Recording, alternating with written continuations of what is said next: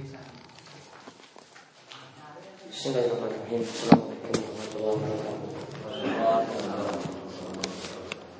Alhamdulillah, wassalatu wassalamu ala rasulillah wa ala alihi wa man tabi'ahum bi Allahumma anfa'na bima 'allamtana wa 'allimna ma yanfa'una wa zidna ilma. Allahumma aslih lana dinana wa islih wa aslih dunyana allati fiha ma'ashuna wa aslih akhiratana allati fiha ma'aduna واجعل الحياة زيادة لنا في كل خير واجعل الموت راحة لنا من كل شر Alhamdulillah para jamaah Bapak-bapak pengajian pagi yang semoga selalu dihormati oleh Allah Subhanahu wa taala. Kita bersyukur atas nikmat Allah atas karunia kita dapat berkumpul lagi dalam majelis yang mulia ini untuk duduk sarangan mengkaji ayat-ayat kalian hadis-hadis baginda Nabi Wasallam yang mungkin dapat mendekatkan diri kita kepada Allah Subhanahu Wa Taala, menguatkan iman kita dan terus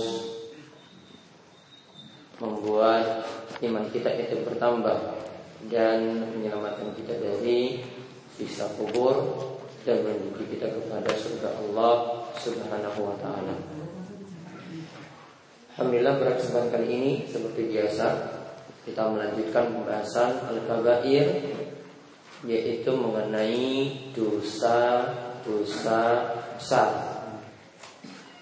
Kita sudah menginjak atau sudah membahas sampai dosa besar ke-36 yaitu terakhir yang dibahas yaitu tentang al-mannan menyebut-nyebut kebaikan yang pernah diberikan pada orang lain menyebut-nyebut kebaikan yang pernah diberikan pada orang lain di antara alasannya ini tidak boleh karena menunjukkan ketidakikhlasan atau menunjukkan tidak ikhlasnya seseorang yang memberi kepada orang lain.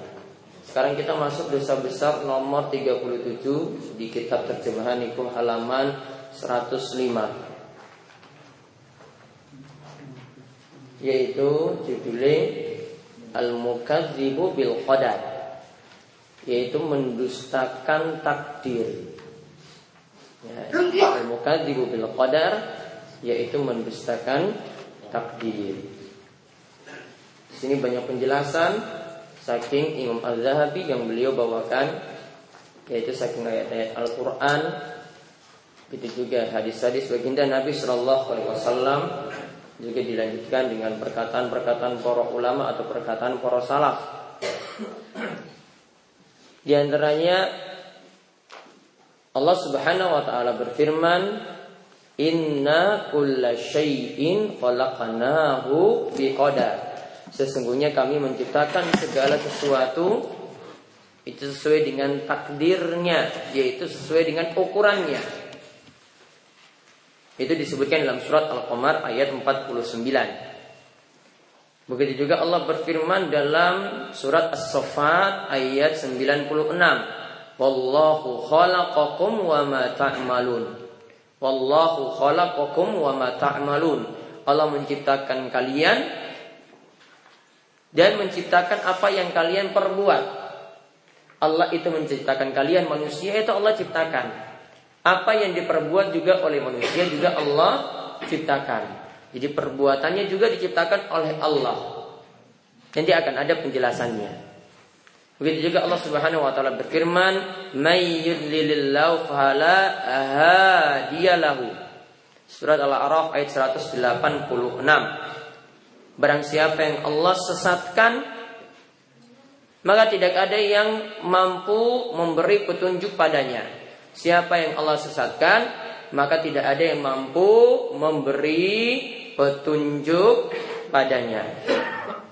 Juga disebutkan dalam surat Al-Jaziyah ayat 23 wa ilmin dan Allah membiarkannya sesat dan Allah sudah tahu nantinya ketika itu. Jadi Allah sudah mengetahui apa yang nanti Allah tetapkan. Jadi takdir itu berdasarkan juga ilmu Allah Subhanahu wa taala. Penjelasannya nanti akan kita jelaskan pula.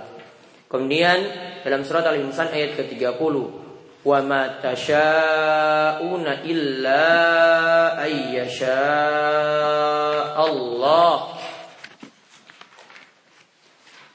Dan kamu tidak mampu menempuh jalan itu kecuali bila dikehendaki oleh Allah. Manusia berarti berbuat juga atas kehendak Allah. Ada takdir di situ. Kemudian Allah juga berfirman, "Fa'alhamaha fujuraha wa taqwaha." Saking surat Asy-Syams ayat ke-8. Maka Allah mengilhamkan kepada jiwa itu jalan kefasikan dan juga jalan ketakwaan. Jadi Allah tetapkan takdirnya pula. Jadi ada yang sesat, ada yang dapat petunjuk, itu Allah tetapkan takdirnya. Nanti mungkin ada yang bingung di sini, wah berarti nanti kenapa semuanya sudah ditetapkan oleh Allah, sudah ada yang Allah buat sesat, sudah ada yang Allah beri petunjuk, sudah ada yang Allah beri jalan menuju surga, sudah ada yang Allah beri jalan menuju neraka, atau dia untuk masuk surga dan masuk neraka pun sudah Allah tetapkan. Berarti Allah ini kejam. Karena apa? Sudah mengatur semuanya. Nanti kita pahami nanti ketika kita bahas secara detail dulu tentang permasalahan takdir. Sekarang mulai kita lihat apa yang dimaksud dengan takdir atau ada istilah kodok dan qadar. Jadi kita pahami dulu pengertian-pengertian dari istilah dalam masalah takdir biar nanti tidak disalahpahami ya tentang pembahasan takdir karena pembahasan ini kadang dianggap sulit atau pemahamannya itu masih dianggap rancu oleh sebagian orang.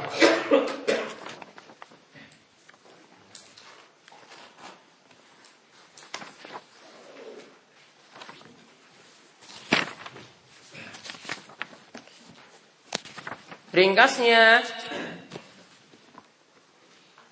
ada istilah qada, ada istilah qadar. Ya, ada istilah qada dan ada istilah qadar. Kedua-duanya itu merujuk pada istilah takdir. Kedua-duanya itu merujuk pada istilah takdir. Perbedaannya kalau ulama yang menganggap beda.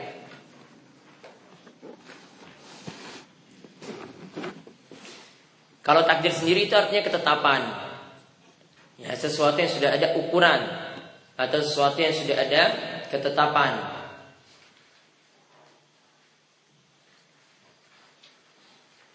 Nah, sebagian ulama mengatakan kodar itu bermakna takdir. Kodar, kodok dan kodar. Kalau kodar itu sama maknanya dengan takdir.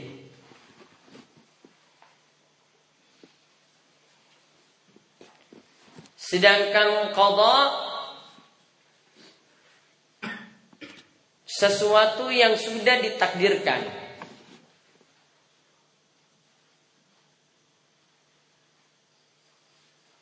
Jadi kalau kodar itu takdirnya, berarti ilmu Allah yang dulu.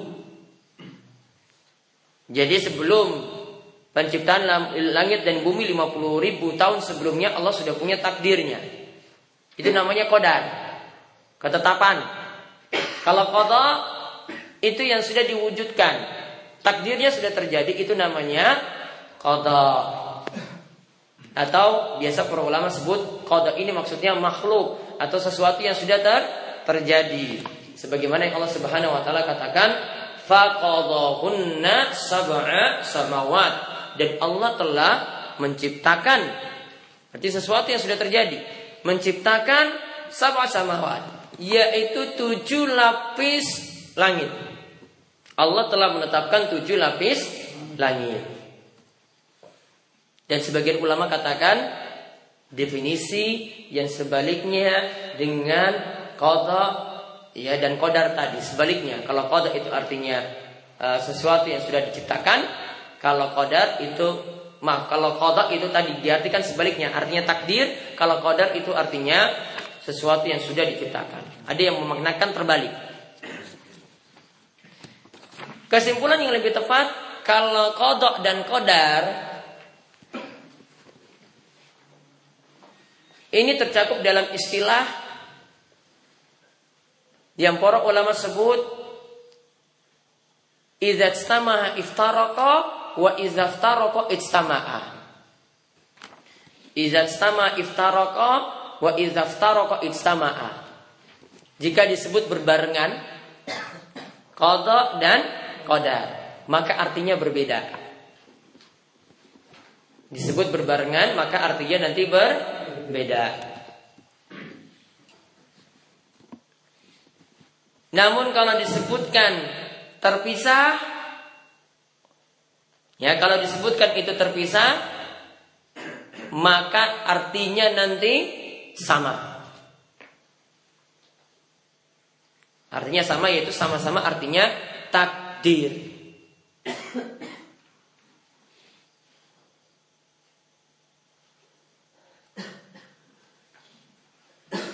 Contoh yang masuk istilah ini seperti fakir miskin.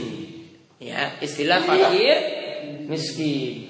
Kalau fakir ya, kalau secara pengertian fakir itu artinya orang yang 50% kebutuhan pokoknya itu belum bisa terpenuhi. Kalau miskin 100% kebutuhan pokoknya belum terpenuhi. Berarti masih lebih mending apa? Lebih mending apa? Miskin. Kalau fakir 50% kebutuhan dia tidak bisa terpenuhi. Kalau miskin 50%-nya sudah.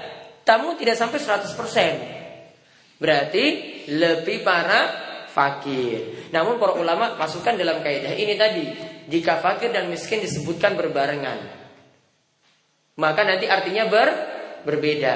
Namun kalau disebutkan fakir sendiri di satu pembahasan, miskin sendiri, maka artinya itu sama. Ayo sama-sama miskin, orang yang nggak punya. Dan ada beberapa istilah lagi yang pengertiannya seperti itu. Nah yang harus diimani dalam masalah takdir ada empat. Atau para ulama sebut dengan rukun takdir. Kita kenal ada rukun Islam. Ini ada rukun iman. Di sini ada sendiri rukun takdir. Sholat juga punya rukun. Jadi itu rukun itu artinya sesuatu yang wajib di diimani. Mau agama lain juga itu punya rukun-rukun lagi. Ya. Namun ini saya diceritakan nih kalau dalam orang-orang yang masuk Buddha misalnya, mereka itu punya rukun-rukun juga. Ya. Ini diceritakan dari orang yang meneliti di Kementerian Agama di Iloso sana. Ya. Ketika datang sana, dia tanya sama orang-orang yang masuk Buddha. Jenengan ngerti nggak rukun-rukun Buddha? Gitu. Kalau kita akan tanyakan rukun-rukun Islam. Nah, kalau kita tanya rukun Islam kan gampang. Dia itu lebih hafal, masih tetap lebih hafal rukun Islam yang dulu dia punya daripada rukun Buddha. Jadi kalau sebut rukun Islam dia bisa. Berarti dia masuk Budanya itu apa? masuk Budanya asal-asalan saja. Ya, uang rukun saya dia nggak tahu coba. Kalau kita akan tahu semuanya, rukun Islam itu apa kan tahu semuanya. Nah ini orang yang masuk Buddha tadi, rukun Buddhanya sendiri dia tidak paham. Itu diceritakan dari langsung yang neliti, ya dia bandingkan antara oh, kok bisa di Wiloso itu bisa rukun seperti itu. Ya, ada muslimnya di situ, ada Budanya walaupun Budanya tinggal sedikit. Nah sekarang kita lihat rukun takdir ada empat. Yang pertama ilmu.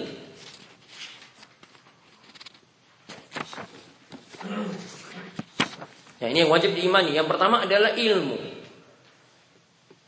Yaitu Allah telah mengetahui segala sesuatu. Allah telah mengetahui segala sesuatu secara umum dan juga secara terperinci. Secara umum dan juga secara terperinci.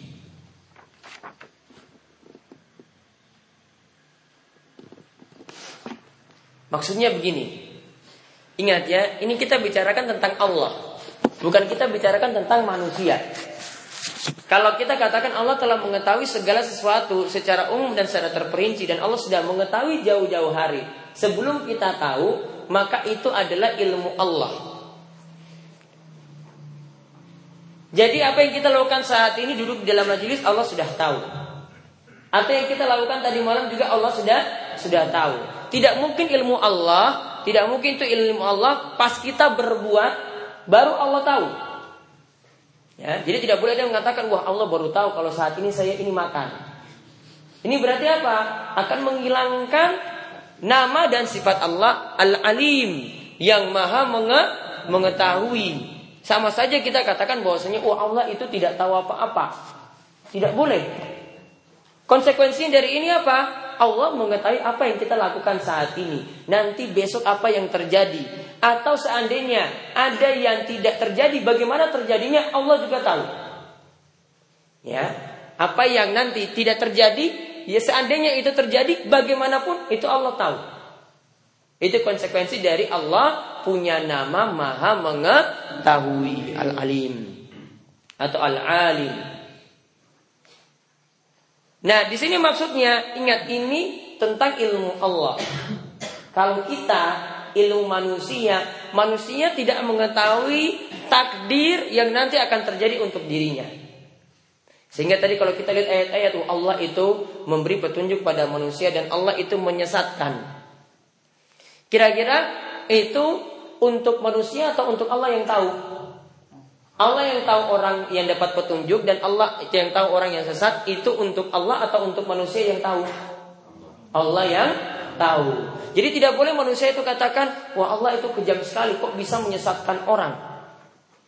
Karena manusia punya batasan ilmu. Dia tidak mengetahui masa akan datang. Sehingga misalnya ada yang sudah dijamin ini masuk surga, ini jadi masuk neraka, maka tidak boleh dia katakan wah saya kan sudah dijamin masuk surga maka saya tidak mau beramal lagi. Tidak boleh. Karena takdir ini tidak dia tahu. Yang tahu siapa? Allah. Yang ilmu Allah ini kita tidak tahu. Ilmu Allah ini kita tidak tahu. Yang kita tahu itu kalau sudah terjadi. Kita makan ikan misalnya. Saat ini makan ikan. Pas sudah makan baru tahu. Oh ini jadi takdir saya. Sehingga tidak boleh manusia itu nanti mengatakan, wah saya itu malas-malasnya beramal lah, saya sudah yakin saya itu nanti besok masuk surga. Dari mana kamu tahu kamu masuk surga? Mamnya ada malaikat yang langsung ngomong, eh mas, kamu itu sudah dicatat lo takdirmu masuk surga. Orang sah sholat wene. Ya, karena sudah dijamin masuk surga. Atau sama juga, ya. Misalnya sudah ditetapkan ya gajinya tiap bulan itu seperti ini. Kamu tidak usah kerja saja ya nggak usah mangkat buruh. Ya karena apa? Gajimu sendiri nanti sudah kamu tahu. Pastikan nanti kalau dia kayak gitu wah mas saya di rumah nanti pasti juga dapat gaji. Ya kalau PNS mungkin ada. Namun kalau kalau yang buru-buru coba yang jadi buru bangunan dia bilang seperti itu. Ya terus protes sama majikannya misalnya pak mana gajiku pak? Biasanya kan tolong ngatur sekian Ketika dia itu protes dan cuma dikasih sedikit, dia nggak bisa berbuat apa-apa lagi. Wong karena dia itu masuk ya malas-malasan sehingga ketika itu di, dikurangi. Dia tidak tahu apa yang nanti akan ter, terjadi. Jadi ingat sekali lagi biar tidak bingung, yang kita bahas ini ilmu Allah. Kita tidak tahu tentang ilmu Allah tadi. Maka ilmu Allah nggak usah diurus. Kamu masuk surga atau masuk neraka itu tidak usah di, diurus. Itu urusan Allah. Tugas kita itu beramal, tambah amalan, tambah amalan, ya. Jauhi yang sesat-sesat, jauhi amalan yang tidak ada tuntunan, jauhi syirik. Sudah. Kalau kita beramal sesuai dengan tuntunan seperti itu cari ridha Allah, maka pasti nanti Allah Subhanahu wa taala akan memudahkan kita untuk masuk surga. Namun kalau kita lebih dekat kepada kesesatan, ya sudah memang jatahnya kamu itu lebih memilih sesat daripada memilih jalan yang benar. Kemudian yang kedua yang wajib diimani lagi yaitu al-kitabah yaitu kitabah maksudnya segala sesuatu sudah dicatat. Ya Yaitu segala sesuatu atau segala takdir sudah dicatat oleh Allah.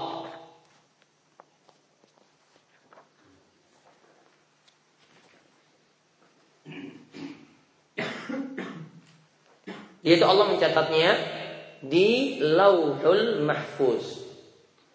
Nanti akan saya sebutkan macam-macam takdir. Kemudian yang ketiga.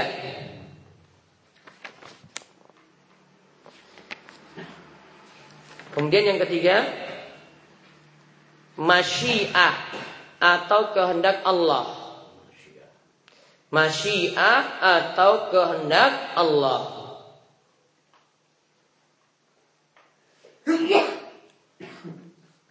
Jadi para ulama biasa sebutkan dalam istilah famasya'a kana wa ma lam yasha lam yakun. Apa yang Allah kehendaki, ya ini ditulis, apa yang Allah kehendaki pasti terjadi.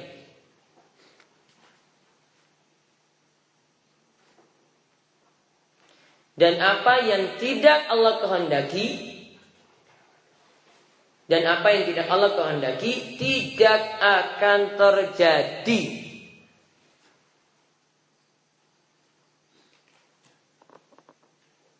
Seperti misalnya disebutkan dalam surat At-Takwir, "Wa ma tasyauna illa ayyasha Allahu rabbul alamin." Dan apa yang mereka inginkan, yaitu manusia itu inginkan, melainkan di situ ada apa yang Allah kehendaki pula yaitu Allah Rabb semesta alam. Jadi maksudnya manusia itu berbuat ya, itu sudah dikehendaki juga oleh Allah. Namun kehendak Allah ini manusia tidak tahu. Ya, kehendak Allah itu manusia tidak tahu.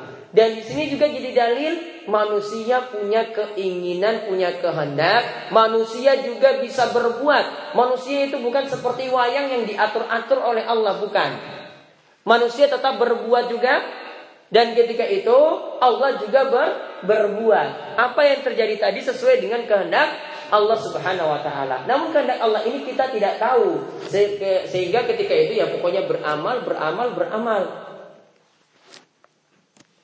Maka kaitannya dengan masalah kehendak Allah di sini, maka tidak boleh ada yang beralasan saya itu bermaksiat karena sudah jadi takdir. Dia ditangkap selingkuh misalnya, ya, ditangkap ketika itu lalu dikatakan, ini sudah jadi takdir saya Pak, gimana lagi?" Ya ketika itu dia ditangkap sudah, ya atau ketika itu dia nyolong misalnya dikatakan kenapa kamu nyolong Allah takdirkan saya seperti ini. Maka kalau ini polisi ya sudah tangkap ketika itu. Kita juga tangkap kamu karena dengan tak takdir. Kemudian diceploskan penjara lagi. Ini juga dengan takdir Allah kita masukkan kamu dalam penjara. Kalau dia dapat hukuman mati misalnya kalau buat kriminal maka dia juga mati juga dengan takdir Allah. Jadi manusia intinya bisa berbuat ibaratnya seperti orang kalau misalnya berada dalam ujung jurang. Ya, ini mau antara hidup dan mati. Apakah ketika itu ada yang masih punya akal ketika itu mengatakan bahwasanya sudah saya pasrah saja kalau mati ya mati. Atau dia selamatkan dirinya dari jurang tadi. Kalau orang yang mau bunuh diri ya mungkin langsung mati. Ya, dia masukkan dirinya dalam jurang tadi. Namun kalau orang yang ingin selamat, ya pasti dia akan menyelamatkan dirinya dari jurang tadi. Berarti manusia punya kehendak, manusia itu bisa ber, berbuat. Bukan Allah yang berkehendak penuh, nah manusia ada kehendak di situ, nanti sesuai dengan kehendak Allah pula. Kemudian yang keempat,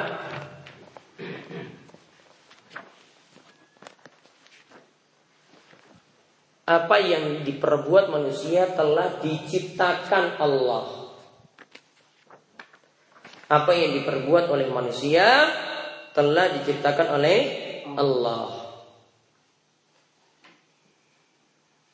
Misalnya Allah katakan surat Az-Zumar ayat 62, Allah khaliqu kulli syai. Allah menciptakan segala sesuatu. Jadi perbuatan kita ini juga termasuk dalam apa yang Allah ciptakan. Maka kita makan itu sudah diciptakan oleh Allah. Kita bergerak sudah diciptakan oleh Allah. Kita naik motor sudah diciptakan oleh Allah. Namun hasil ciptaan ini kita tidak tahu.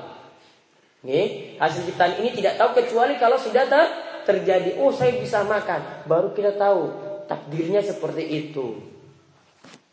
Jadi intinya semuanya ini yang kita perbuat itu juga ciptaan Allah. Jadi kita itu diciptakan oleh Allah, apa yang kita perbuat juga diciptakan oleh Allah. Namun untuk perbuatan kita tadi kita baru tahu setelah itu ter terjadi. Akhirnya takdirnya seperti itu. Nah sekarang penjelasannya yang terakhir Nanti masih ada pembahasan takdir lagi Nanti pertemuan berikut kita bahas Faedah mengimani takdir Nah sekarang ada beberapa pencatatan takdir.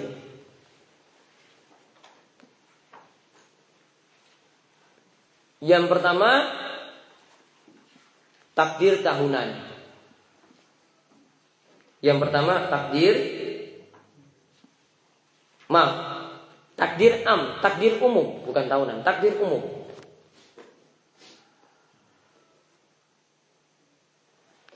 Yaitu yang telah Allah catat 50 ribu tahun sebelum penciptaan langit dan bumi. Yaitu yang Allah catat 50 ribu tahun sebelum penciptaan langit dan bumi.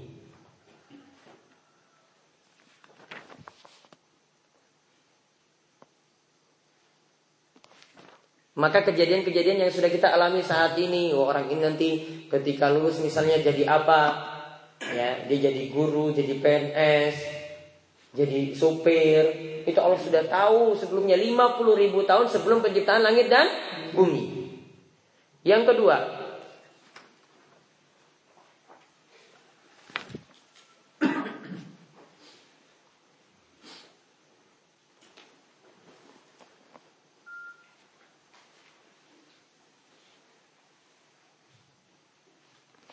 yaitu takdir basyari.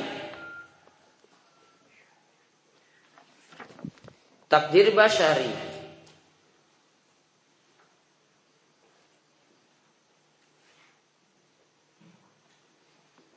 Yaitu takdir manusia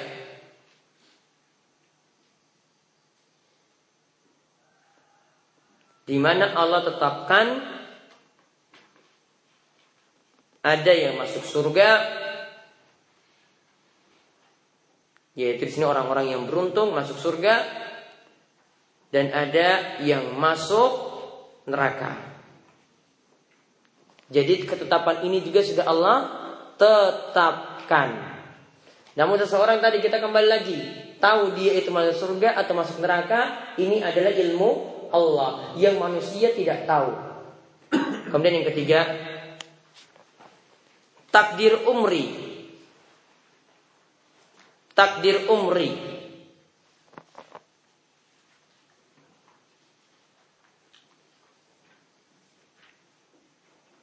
Yaitu takdir yang ditetapkan ketika manusia ketika manusia berada dalam kandungan ibunya yaitu ketika manusia berada dalam uh, kandungan ibunya yaitu setelah 120 hari. Berarti berapa bulan? 4 bulan. Yaitu ditetapkan rizki. Rizkinya bagaimana? Ajal amal sengsara atau bahagia.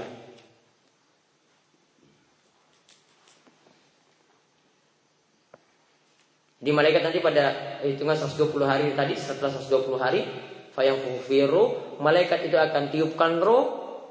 Maka ketika empat bulan itu bayi yang dalam kandungan itu sudah punya wujud ya. Kemudian wayuk marubi arba'i kalimat Lalu ditetapkan empat perkara tadi. Ya bikat bi rizki, rizkinya itu bagaimana? Bikat bi ajalihi, ajalnya itu bagaimana? Kemudian amalnya juga bagaimana? Sampai pada dia sengsara atau bahagia, yaitu nanti di surga atau di neraka sudah ditetapkan pula. Kemudian yang keempat, takdir tahunan.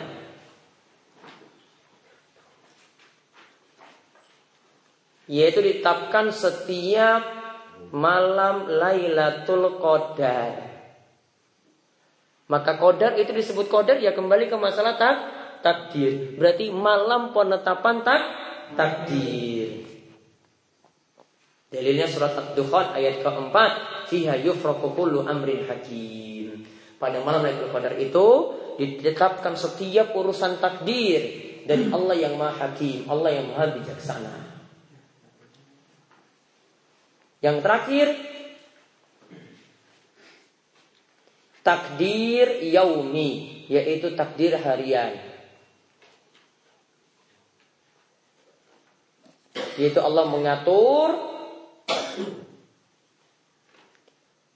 urusan manusia setiap waktu. Allah mengatur urusan manusia setiap waktu Itu dalilnya surat Ar-Rahman ayat 29. Kulla yaumin wa fi sya'n. Segala setiap waktu tadi setiap harinya Allah itu dalam kesibukan. Artinya Allah ngatur ini si A, kabulkan doa si A, kabulkan permintaan si A. Ada nanti yang di tempat yang lain lagi itu meminta. Allah berikan semuanya dan Allah ngatur rezekinya bagaimana. Ada yang diberi dan ada yang tidak diberi. Dengan berbagai macam bahasa Allah terima ketika itu satu waktu. Ya. Satu waktu ngomong ya ini dengan bahasa Prancis, yang ini dengan bahasa Jawa, yang ini dengan bahasa Amerika satu waktu. Dan Allah ketika itu ya bisa mengatasi itu semuanya satu waktu pula. Kalau kita ini ngomong, yang ini ngomong kan nggak bisa. Oh, ini ngomong kamu diam dulu, yang ini ngomong dulu. Enggak. Kita mau berdoa di mana pun, orang yang dari seluruh penjuru dunia ini berdoa satu waktu dengan berbagai macam bahasa. Allah akan dengar juga satu waktu pula. Dan Allah juga akan beri satu waktu itu pula. Berbeda dengan manu, manusia. Manusia kalau sudah sibuk ya nggak bisa ngurus-ngurus itu lagi. Ya, tunggu satu dulu rampung selesai baru nanti dia ya ngurus yang lain. Nah itu seputar ya keimanan tentang takdir yang wajib dipahami terlebih dahulu. Nanti insya Allah kita bahas ada pertemuan berikutnya tentang keutamaan atau faedah atau buah dari beriman pada takdir. Poin yang penting yang perlu saya jelaskan tadi, pokoknya kita beramal saja, berbuat saja untuk takdir kita kita tidak tahu. Itu urusan dari Allah Subhanahu wa taala. Kalau kita tahu baru mungkin kita malas-malas beramal namun tidak ada satupun yang tahu tentang takdirnya itu seperti apa. Ada yang ingin ditanyakan? Assalamualaikum warahmatullahi wabarakatuh. Waalaikumsalam warahmatullahi wabarakatuh.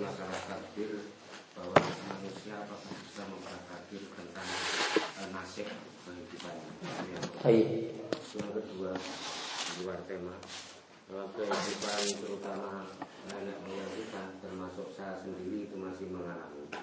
Misalkan kita e, percaya kepada e, para normal ataupun sebagainya yang notabene dulu misalkan pernah sakit kemudian berobat kepada dukun realitanya sembuh bahkan diganti nama dengan ganti nama itu sembuh Hal ini apakah itu juga e, termasuk dosa besar? Kemudian yang ketiga, eh, anak-anak e, zaman dulu kalau sudah remaja itu harus ataupun disunahkan itu mengguru kepada orang-orang tua. Misalkan ilmu pertanian dan sebagainya. Apakah hal itu juga termasuk dosa besar mengguru itu bagaimana mengguru nyantri. Nyantri Oh namun ilmu kejawen. Baik, yang pertama mau tentang takdir apakah bisa dirubah? Misalkan dalam surat As-Samsi tadi kan e, manusia itu sudah di dalam ditentukan dalam kepasikan dan kebaikan. Hmm. Yang kepasikan itu apakah manusia itu sendiri berusaha bisa merubah hal seperti itu? Baik. Intinya tentang masalah merubah takdir. Ingat, kita kembali dulu tentang yang pertama tadi tentang ilmu Allah, kehendak Allah. Apa yang telah Allah itu catat. Itu semua apa yang Allah lakukan. Maka itu bukan urusan kita. Jadi fa'alhamaha fujuraha wa taqwaha Allah telah ilhamkan ada yang berbuat fasik, ada yang bertakwa. Ya, ini adalah ilmu Allah. Kita tidak tahu. Kalau pertanyaan tadi apakah uh, itu bisa dirubah? Misalnya Allah tetapkan kita itu fasik, lalu kita bisa merubahnya jadi baik. Yang pertama terlebih dahulu dipahami kita tidak tahu itu. Kita tidak tahu jalan kita itu bagaimana. Cuma Allah yang tahu. Sehingga tadi saya katakan pokoknya kalau mau imani takdir pokoknya beramal saja. Nanti kalau kita sudah dapat hasilnya, nah itulah yang jadi takdir kita. Sama seperti anak-anak itu ujian. Ketika dia ikut ujian akhir, ya dia belajar. Nggak boleh ketika datang ujian, kenapa mas kamu kok nggak belajar? Oh takdir saya saya ini tahu nanti bagaimana takdir saya. Udah dari mana kamu tahu takdir kamu dapat 100?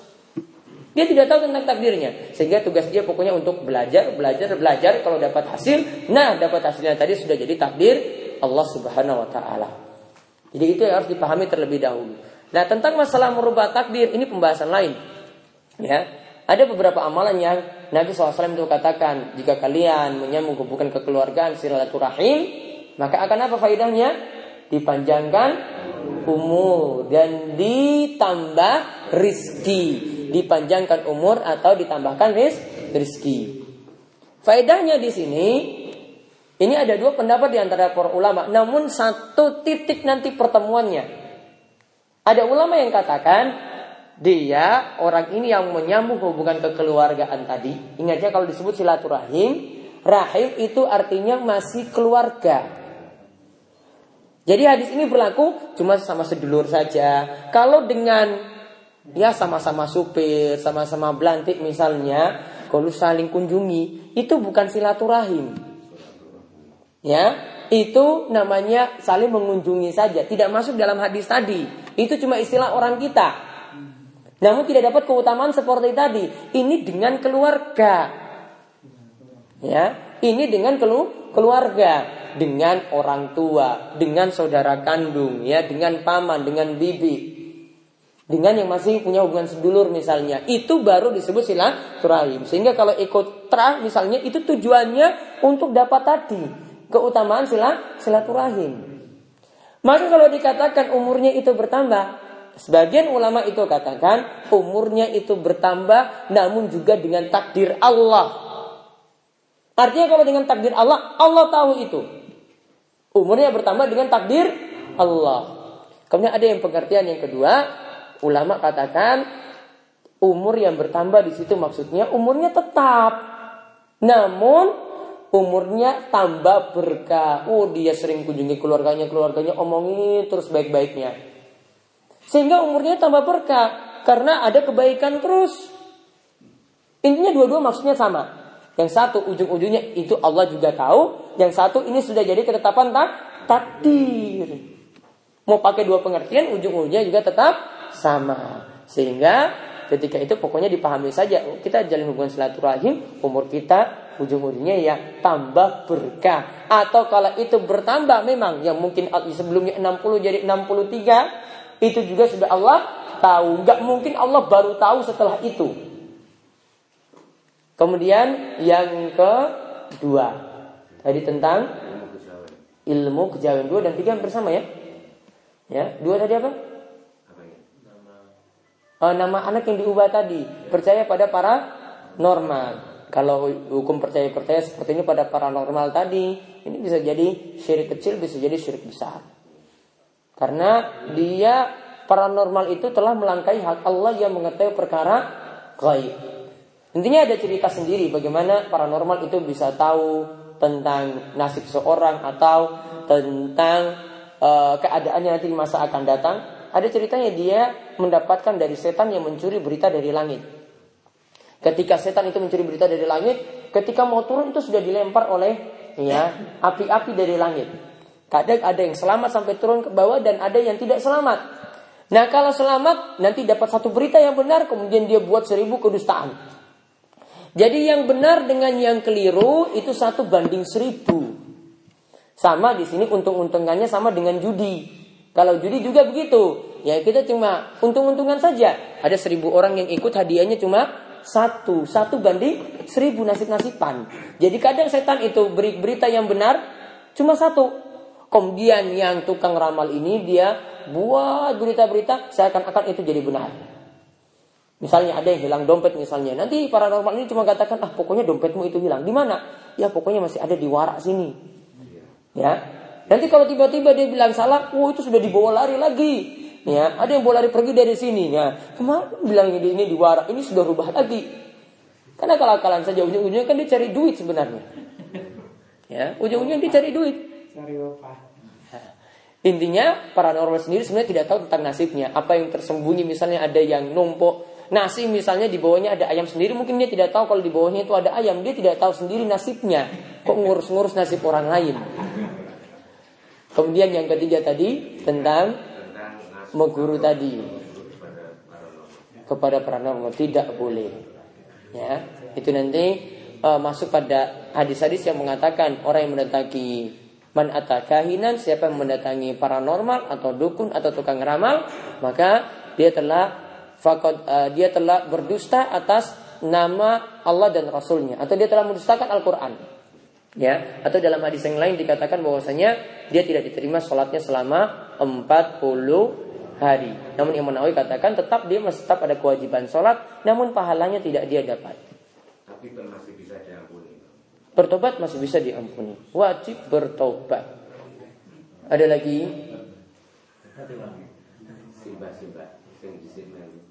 Hmm. Ada lagi? Pak Hari? Hah? Belum. Yang lainnya? Pak Haris. dengan takdir, bagaimana biasanya kita sering dengar ada ayat disampaikan Inna la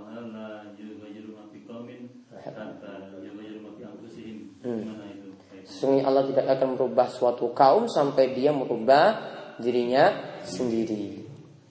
Kaitannya masih ada dengan masalah tak takdir. Ayat ini cuma menunjukkan manusia bisa merubah diri.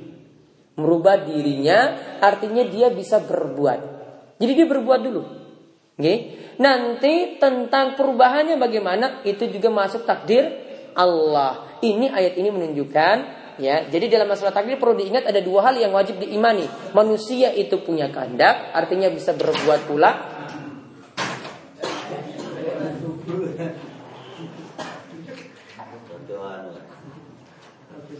Kemudian yang kedua, ya ada takdir Allah. Takdir Allah ini kalau manusia berbuat nanti juga tetap sesuai dengan takdir Allah. Artinya manusia tetap merubah diri, merubah diri tentang takdirnya kalau sudah terjadi baru nanti dia tahu. Jadi ujung-ujungnya juga tentang masalah tak takdir. Ada lagi? Ya. Uh, yang saya tanyakan tentang takdir masalah visi, tak? Jadi visi itu apakah sama dengan apa sedikit banyak sudah diketahui tentang takdir? Ada persamaan tidak? Gitu. Hanya seseorang. Seperti seorang presiden gitu kan otomatis dia sudah punya visi untuk ini. Iya. Itu apa? Sekarang manusia itu Allah kasih visi untuk dia atau tidak gitu. Iya. Nah, kalau istilah visi ya nanti bertentangan dengan takdir. Kalau visi itu bisa terjadi bisa tidak. Namun kalau takdir yang Allah tetapkan bagaimana? Pasti, Pasti terjadi. Makanya tidak bisa diistilahkan ini visi dari Allah kepada kita tidak boleh. Karena kalau visi tadi ya seorang presiden misalnya membuat visi misinya seperti ini. Visi misinya itu kadang tercapai, kadang tidak. Namun kalau takdir pasti terjadi. Apa yang kalau tetapkan tadi pasti terjadi sehingga tidak boleh takdir tadi itu dikatakan visi dan misi dari Allah untuk kita tidak boleh. Ada lagi? Ya. Pada masalah takdir, kadang-kadang kita kan menyebut takdir ini sudah takdir saya itu kan sudah tidak sengaja. Hmm. Itu termasuk dosa dilihat. Ini dia katakan ini sudah dari takdir saya ini untuk perbuatan apa? Kalau musibah, musibah tidak bisa dia perbuat. Ya, Allah tetapkan ini anaknya sakit, maka ini musibah dari Allah. Maka dia katakan ini sudah jadi takdir. Artinya dia ridho. Ridho dengan takdir tersebut. Ini pahala. Malah dia dapat pahala. Karena dia serahkan, oh ini Allah yang beri semuanya. Ini ujian dari Allah. Namun kalau ini untuk maksiat, malah dihukumi dosa. Misalnya tadi, ya dia berbuat maksiat, nyolong sendal misalnya, kemudian dia ditangkap, dikatakan wah ini sudah jadi takdir saya sehingga saya itu nyolong sandal. Mungkin kalau dia katakan seperti itu malah jadi dosa. Ya, jadi kadang kalau kita mengatakan ini takdir Allah dilihat kalau ini untuk sesuatu yang membuat kita itu pasrah pada ketetapan Allah malah jadi berpahala ketika itulah tanda orang beriman. Ya, ini kemauan untuk pertemuan kita kali ini. Insya Allah pada pertemuan berikut lagi kita lanjutkan dengan pembahasan yang sama dari kitab Al-Kabair karya Imam Ghazali. Ya, ini kemauan kita untuk kalian doa kafaratul majlis semoga subhanakallahumma wa bihamdika asyhadu an la astaghfiruka wa atubu. Assalamualaikum warahmatullahi wabarakatuh.